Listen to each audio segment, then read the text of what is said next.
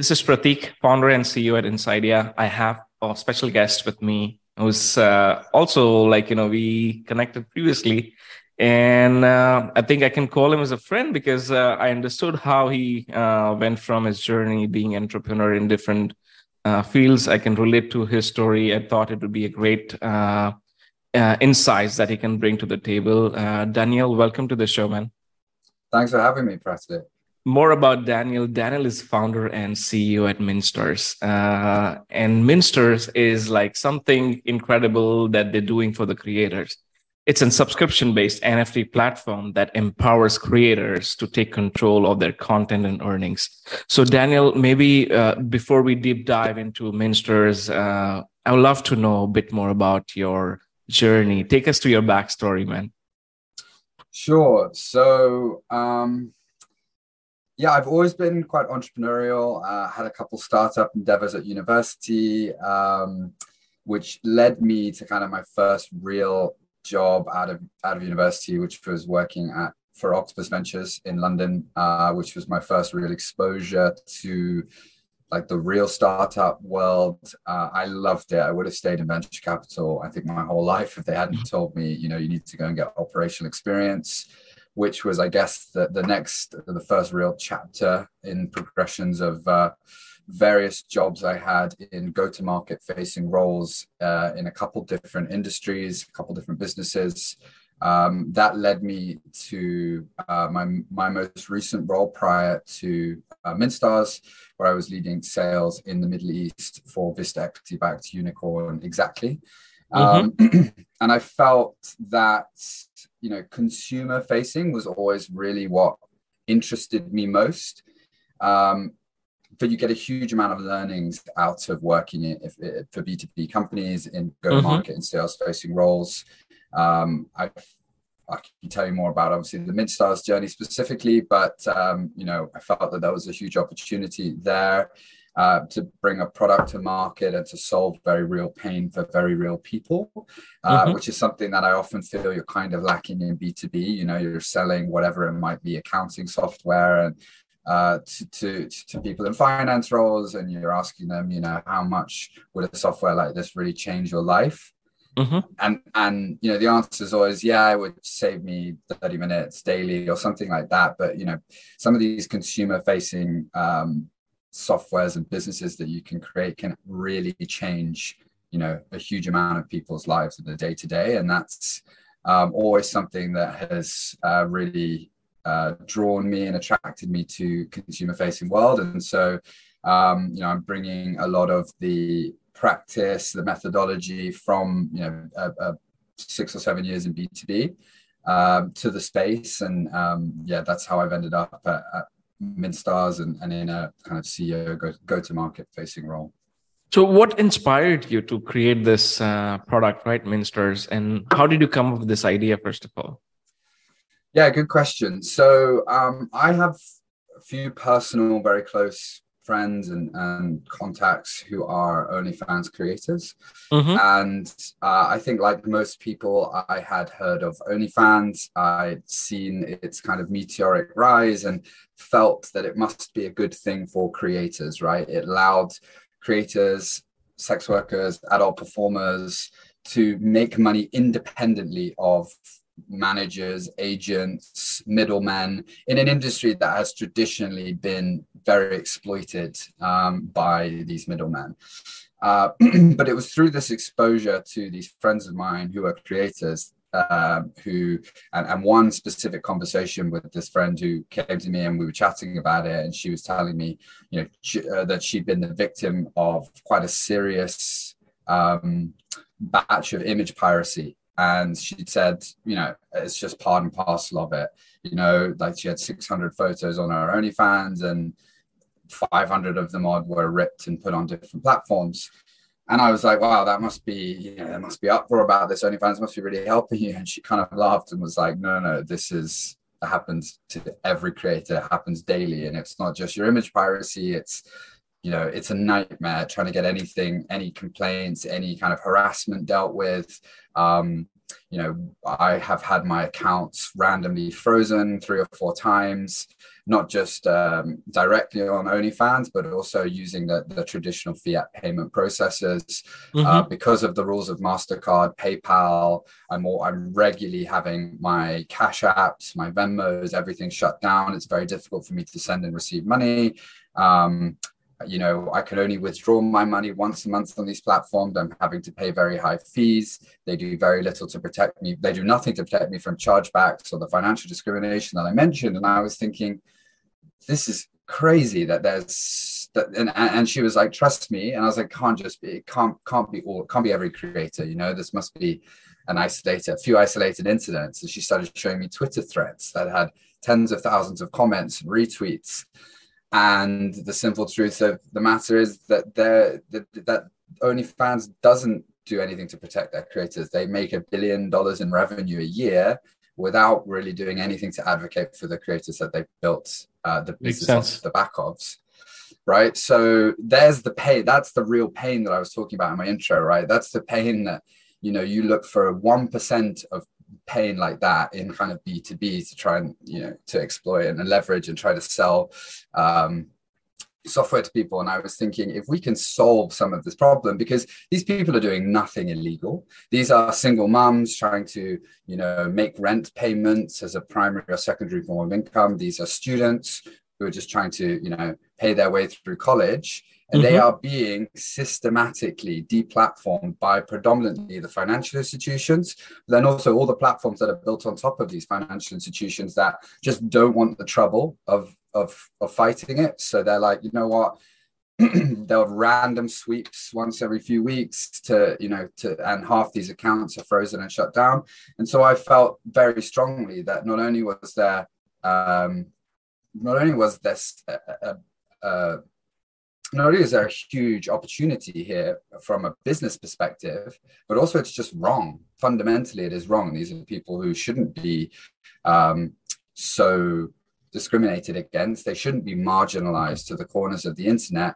But for whatever reason, it's just not a cool thing to advocate for, right? People, mm-hmm. people don't seem to think that it's a, a worthy cause to advocate for, and there has never been best in class tech solutions for these for this group of people. Even though the adult industry has always been the kind of cradle of innovation, you can find 20 pieces of, of technology that we use day to day now that has come directly as a consequence of the adult industry because they're always having to innovate to stay ahead of the discrimination that they face.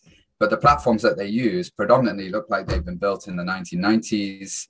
Uh, they're not been built by teams and people who understand their issues. Um, and this is why, you know, my co-founder was the other real catalyst to make me think, yeah, we could actually do this. We could start a, a business in this space. She um, is currently doing her PhD at Harvard in women's rights and labor rights, mm-hmm. and has spent her whole academic and professional career in law, um, you know, advocating for these groups, and is very, very knowledgeable and and um, credible in this industry. And I felt that with her uh, expertise in the space and the sector, and my expertise within the technology sector, that we were very well positioned to kind of try to solve this pain and also build a best of breed team and best of breed software to deliver to this group who never have you know that level of uh, of solutions delivered it's always this is what you get and you'd be happy that you've even got that you know so how how MintStars uh, um, so definitely understand uh, the pain point that you're trying to solve. So maybe if you want to share something about MintStars and how MintStars is different from other platforms and how actually you're solving this problem. Yeah, sure. So um, well, I think first and foremost, we set out to solve those issues that revolve around the, the payment process that, that I talked about and, and uh, a lot of the financial discrimination on these platforms. And immediately you, you know, you look at that and you think, well, introducing crypto rails can solve those problems, right? Mm-hmm. Um, bypassing the traditional payment processors, MasterCard's rules, um, you immediately bypass the issues around chargebacks, around like frozen accounts and, and not having direct access to your accounts, so like non-custodial wallets. Um, and you also protect well, you also mean that you can charge lower fees, so creators can take more of their earnings. Um, we actually take zero fees from creators. We take a five percent platform fee from the from the buyer side or the fan side. Mm-hmm. Um, so yeah, it, immediately just introducing those payment rails that helps solve a lot of those problems. The other unique, real, I guess, unique thing with uh, regards to the model that we use is um, we combine subscriptions with a marketplace for resales. So we actually try to not use the word NFT really at all anymore um, for a lot of reasons. I think uh, justifiably, a lot of people are very skeptical about crypto, um, especially in the space. I would say just as marginalized as this you know this group of um, you know, adult creators are they're equally skeptical skeptical mm-hmm. again justifiably of teams who are businesses that have popped up trying to just make money off of their labor but also off of new technology and, and, and fads you know that don't end up actually helping them so the way that we describe it is every time a creator posts a piece of content, each one of their subscribers receives a unique copy of that piece of content, which is effectively an NFT. So if mm-hmm. you have mm-hmm. 50 subscribers and you post a, let's say you're a uh, fitness creator, you post a four minute handstand tutorial out to your fans who are fitness enthusiasts. Mm-hmm. Fan A uh, will receive one of 50, and they will each receive one of 50 fan A might view that video 10 times over the course of three weeks, you know, learn that skill. Um, and then log back onto the platform two weeks later and see a whole new a couple new videos and then look back at that video that he hasn't watched in a few weeks and decide yeah i don't need that anymore i'm going to put my copy of that video up for resale on the marketplace which sits on the platform with the original creator earning whatever royalty fee they set of any resale and then through that mechanism as well, you remove the burden that creators, all content creators, not just adult creators, face of having to be their own marketing team and do all of their own um, you know PR and promotional work on their free platforms like Twitter, Reddit, which predominantly they spend about 30 hours a week doing. When you have a mm-hmm. marketplace where the fans are going out promoting, reselling the content that they receive through their subscriptions to other fitness enthusiasts who maybe weren't subscribed to that guy but think I would love to, you know, learn how to do a handstand. I see it on the marketplace for five, ten dollars or I'm really interested in that creator, but I don't want to spend $20 on their subscription fee. I see this individual post for $5. I'm going to try before I subscribe. And then they view that video, they unlock it by purchasing it, and they decide, I really like that creator. I'm going to go back and subscribe to them. So just by adding a marketplace for resales, you um, increase these you supplement the subscription revenues that creators are earning with these continual resale royalties you allow mm-hmm. their subscribers to recoup some of what they're spending every month on their subscriptions so they're more likely to stay subscribed for longer and pay higher subscription fees and you have this discoverability element where this creator these creators are attracting new subscribers through no additional effort of their own Makes sense. I uh, love it. Uh, I think uh, it requires a change. Uh, I think we, I think companies have stopped innovating once they reach certain level of uh, uh, users or revenues, and they hesitate to innovate and take action to protect their users. And that's when I think it's a real opportunity for aspiring entrepreneurs like you who actually found the problem in the current marketplace and how you're upgrading it. So love the idea. What is something that you think uh, looks like the future of uh, content creation, NFT uh, for uh, content creators? Yeah, so I would say a couple of things on that. You know, the first thing is it is becoming much more um, the concept of monetizing your content and introducing paywalls for content is becoming much more widespread. Look at what Instagram are doing, even Twitter, um, or experimenting with kind of paid subscription, you know, whatever they might call it, another mm-hmm. tier for paid followers. Um, and so that concept is becoming now more mainstream for you know non-adult creators and all creators, which is a good thing. I think creators are traditionally um, under uh, compensated for the work that they do. I mean, look at like Spotify's model, look at YouTube's model. Traditionally, it's only the very, very, very top creators who are um, compensated significantly, and even still, relative to you know the eyes that they're bringing to these platforms, they're being undercompensated in general. So I think that will change. I think there are some stats that have been. Um, I think I'm trying to remember the report that I read where it was from. Um, uh, saying basically looking at the money that creators have earned through NFTs versus traditional platforms, and already you know it's significantly higher through NFTs. Um, what I would say is I think the like I say I think the concept the word of NFTs will kind of become outdated and that it will just be another a bit like the dot com boom you know there were a lot of yeah. internet companies right? Everyone was an internet company or they were calling themselves internet companies. Nobody calls themselves internet companies anymore. Everyone just is an internet company. The same Absolutely. trend will be true I think of NFTs and of crypto.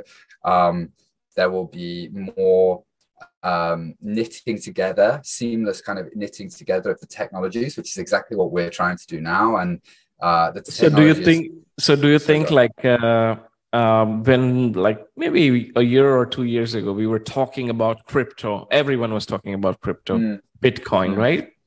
And now we're talking about AI. NFT came, but it's still not there. Uh, uh, maybe so popular amongst everyone, right? So, yeah. do you think next will be NFT uh, a buzzword?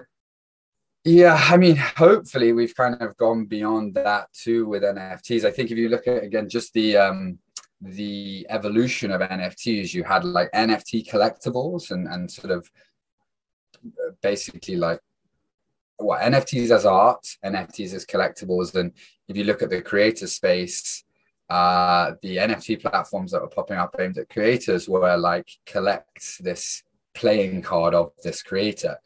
Mm-hmm. and I think that they're so limited. So many the, the, the use cases that's so limited.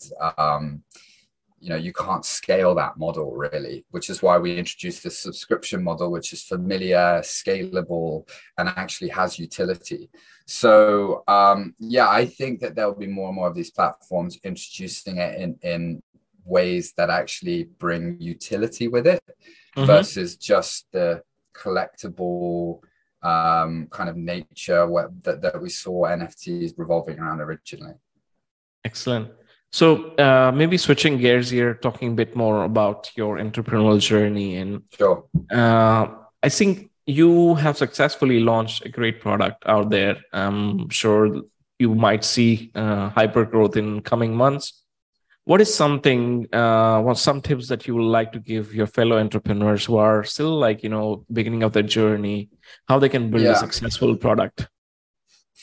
Okay um i think i'll do a mix of philosophical advice with yeah go for it. kind of uh, functional advice. I would say philosophically a couple things.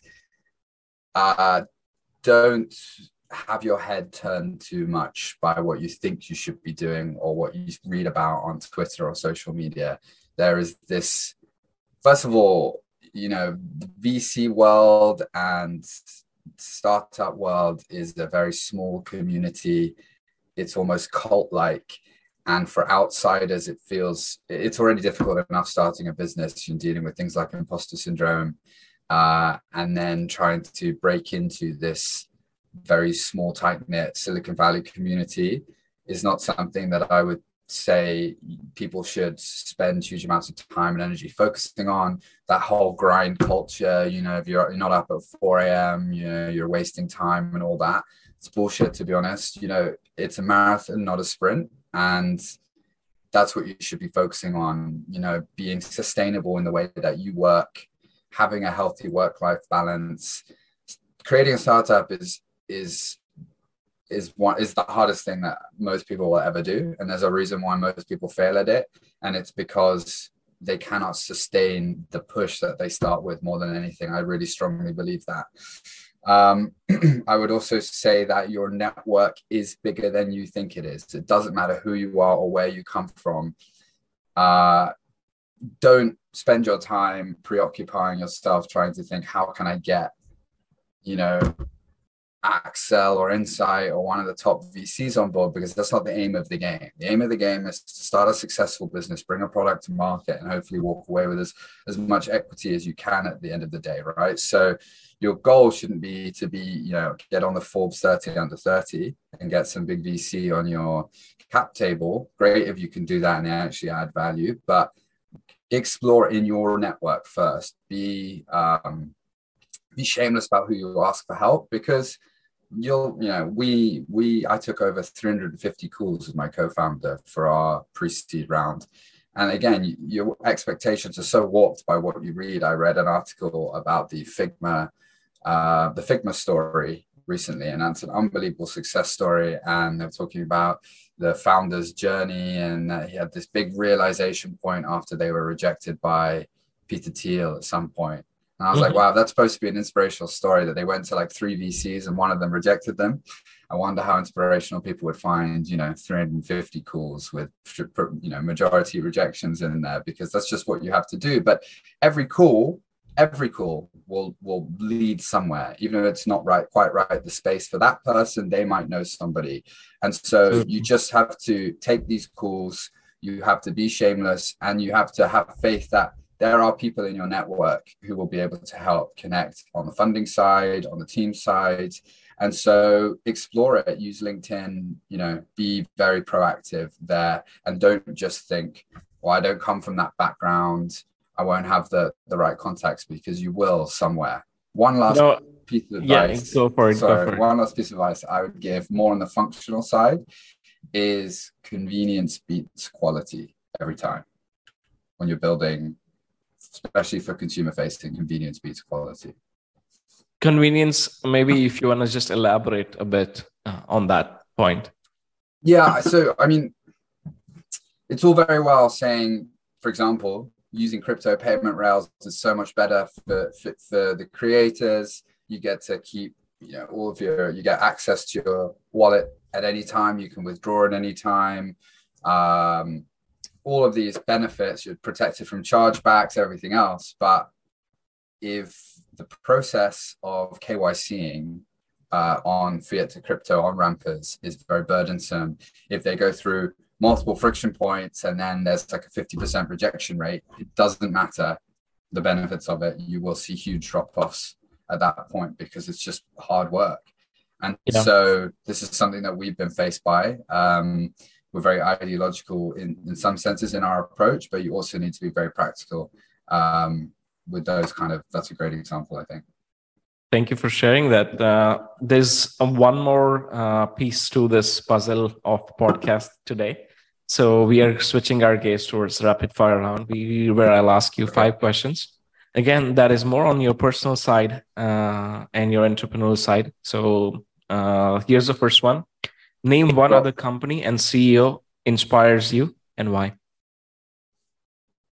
This is supposed to be rapid fire. yeah.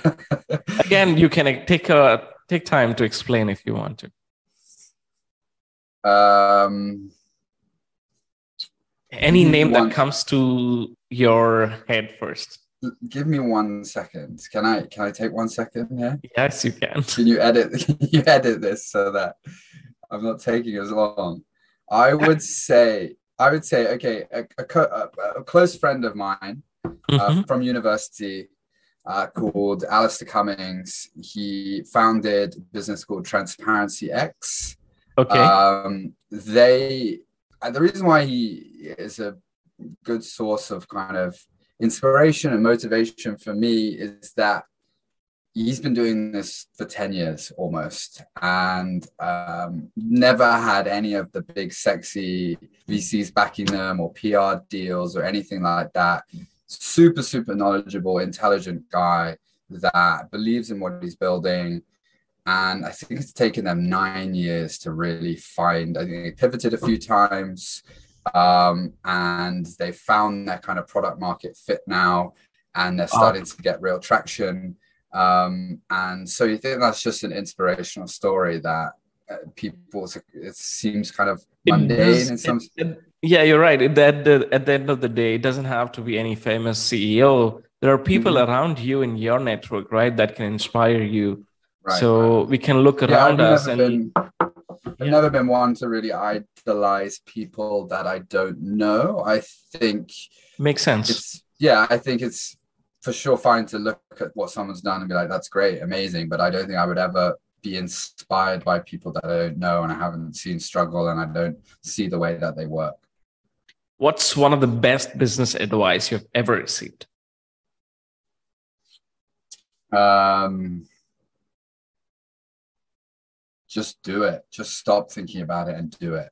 And I would say only build something if you can't stop thinking about it. And if you can't stop thinking about it, then build it. Yeah. Um, and it's not business advice; it's it's life advice as well. Uh, just just do it. Don't take the safe route. Branch out and do it, and you're never going to be sorry that you did something. You'll be sorry if you didn't do something ultimately. This is so much uh, that I believe in. Uh, taking action is something that makes you the person you are today. So definitely agree on that what's one skill that has helped you become successful? Um, I would say uh, being sociable.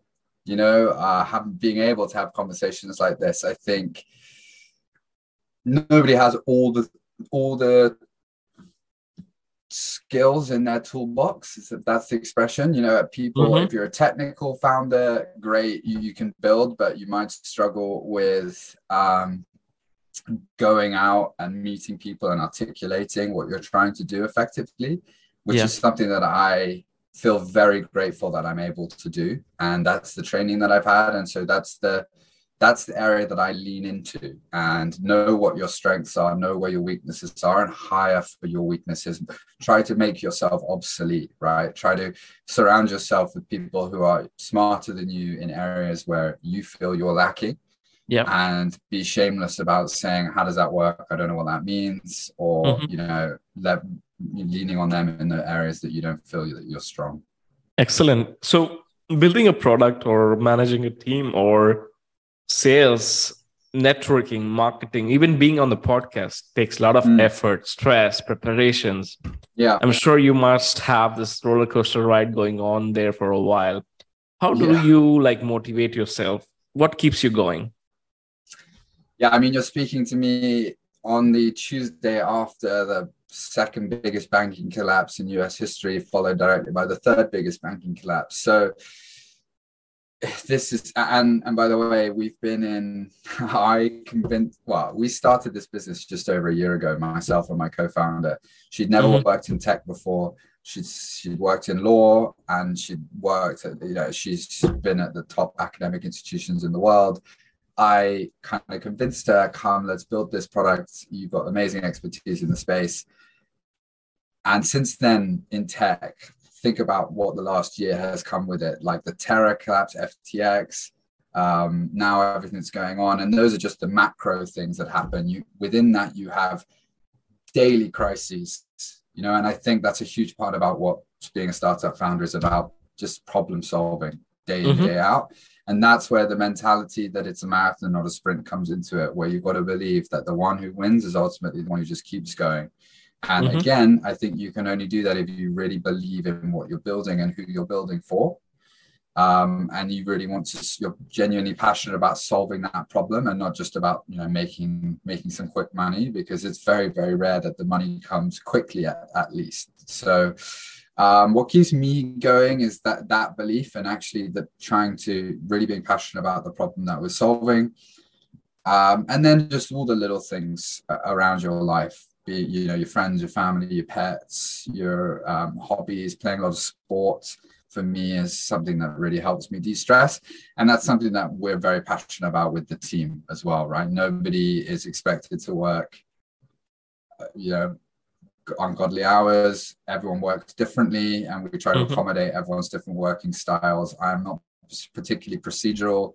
My co-founder our cm very very procedural. They love their like tool, their task tracking tools. And I'm like, you can put that up, but I'm probably not going to use it. And we're all pretty good at understanding how each other works. Love it. Now, this final one what movie, book, or a TV show that changed your life? so many. I watch everything. I probably think I watch a movie every night, or you know, I'm very um I'm very passionate about film and you know what people portray in like you know social media that all of the successful people they don't like watch TV shows, they don't watch movie. But I disagree. Even like you know, yeah. I I need a break, right? I need to disconnect and just like relax 100%. my mind, like. Yeah. Uh, so I, I, understand what you're saying, and I would love well, to know which is your favorite one that like actually changed your life. Well, it's so difficult. You, as as somebody who watches a lot and probably reads a lot, you'll I'm sure be able to emphasize. It's difficult. So I lo- I loved one of the really good story about entrepreneur. WeCrashed, which is on Apple yeah. TV. It was really nice to understand, like you know, some of the hyper growth companies that we saw in the past, billion dollar companies. Yeah. Um, some of the some of the decisions that you make along the journey sometimes impacts you so yeah definitely made me realize how i want to like you know build my roadmap and like you know be like you know too grounded when we are growing. Yeah. Uh, so uh, yeah so okay i would say on that by the way i, I watched Re- we crash so i started watching we crash but at that time we were in the middle of our fundraise and it would drive me crazy right? Because it's that it's that same thing again like how you see these or we, we would speak to vcs and they'd be like love it you know you're doing everything right we just you know we've been really burned in this space before and then they tell you about the investment that they made in the space it was like 4 million they were this company was raising their pre-seed a 4 million round at like a 20 million valuation purely off a white paper and you're like, well, no wonder you got burned. Look at us. We, are in front of you way further down the line. We don't have this, you know, we don't have an experienced founder or, or we don't tick that specific box. And mm-hmm. so it's frustrating for me to watch We Crash and see these kind of, uh, you know, see sometimes it shows the unreal world that we don't see it often right. Um, and it also but, helps humanize these people, I think, because yeah. you, again, with imposter syndrome, you can sit there and be like, God, these people must be so much better than me or smarter than me. And then you realize that it's all just, a lot of it is often kind of smoke and mirrors. So, so that helps. I would say I, you've kind of uh, given me some inspiration with I think another Apple TV series. I like some of those dystopian style um, concept series. I think uh, it was Severance that I watched on Apple TV recently. Um, mm-hmm. Amazingly acted and uh, yeah, just a really great dystopian kind of concept film that makes you think about yeah living life inside the box right and uh, i would encourage everyone to watch severance great great series definitely didn't change my life i'd have to come back to you on that because it's a big question or change my perception of life um, Absolutely. come back to you on that. So uh, we are uh, at the end of the session, and I want to take a moment to thank you, uh, uh, thank Daniel for being on the show and sharing his journey. Um, Daniel, you want to have a final word uh, with the audience about, like, you know, how they can use MintStars and how they can reach you? Yeah, absolutely. Like I say, I love taking calls. Um, feel like it's a huge part of what my day to day involves. So, whatever it might be, um, you can reach out to me on LinkedIn or daniel at mintstars.co.uk. Um, we're about 10 weeks into our beta launch of the platform. Uh, so we're mm-hmm. allowing fans now onto the platform from, uh, we've, we've invited everyone from our waitlist. So we're now allowing non-waitlist fans onto the platform. Creators, we're still letting in in, in batches. So mm-hmm. I would encourage everyone to um, yeah go to mintstars.com and take a look at the platform. If you're a fan, if you're a creator, sign up, reach out. We'd love to give you a run through and, and show you a bit more about what it's about. Excellent, Daniel. Thank you so much for your time today. Uh, we hope everyone uh, enjoyed uh, the insights uh, from Daniel, and uh, I hope that you are able to create successful product for yourself if you are an aspiring entrepreneur out there. Uh, we wish uh, Daniel uh, all the best for the future, Daniel, for the success that you will have with MintStars and beyond. Um, until next time, this is Pratik signing off. Bye bye.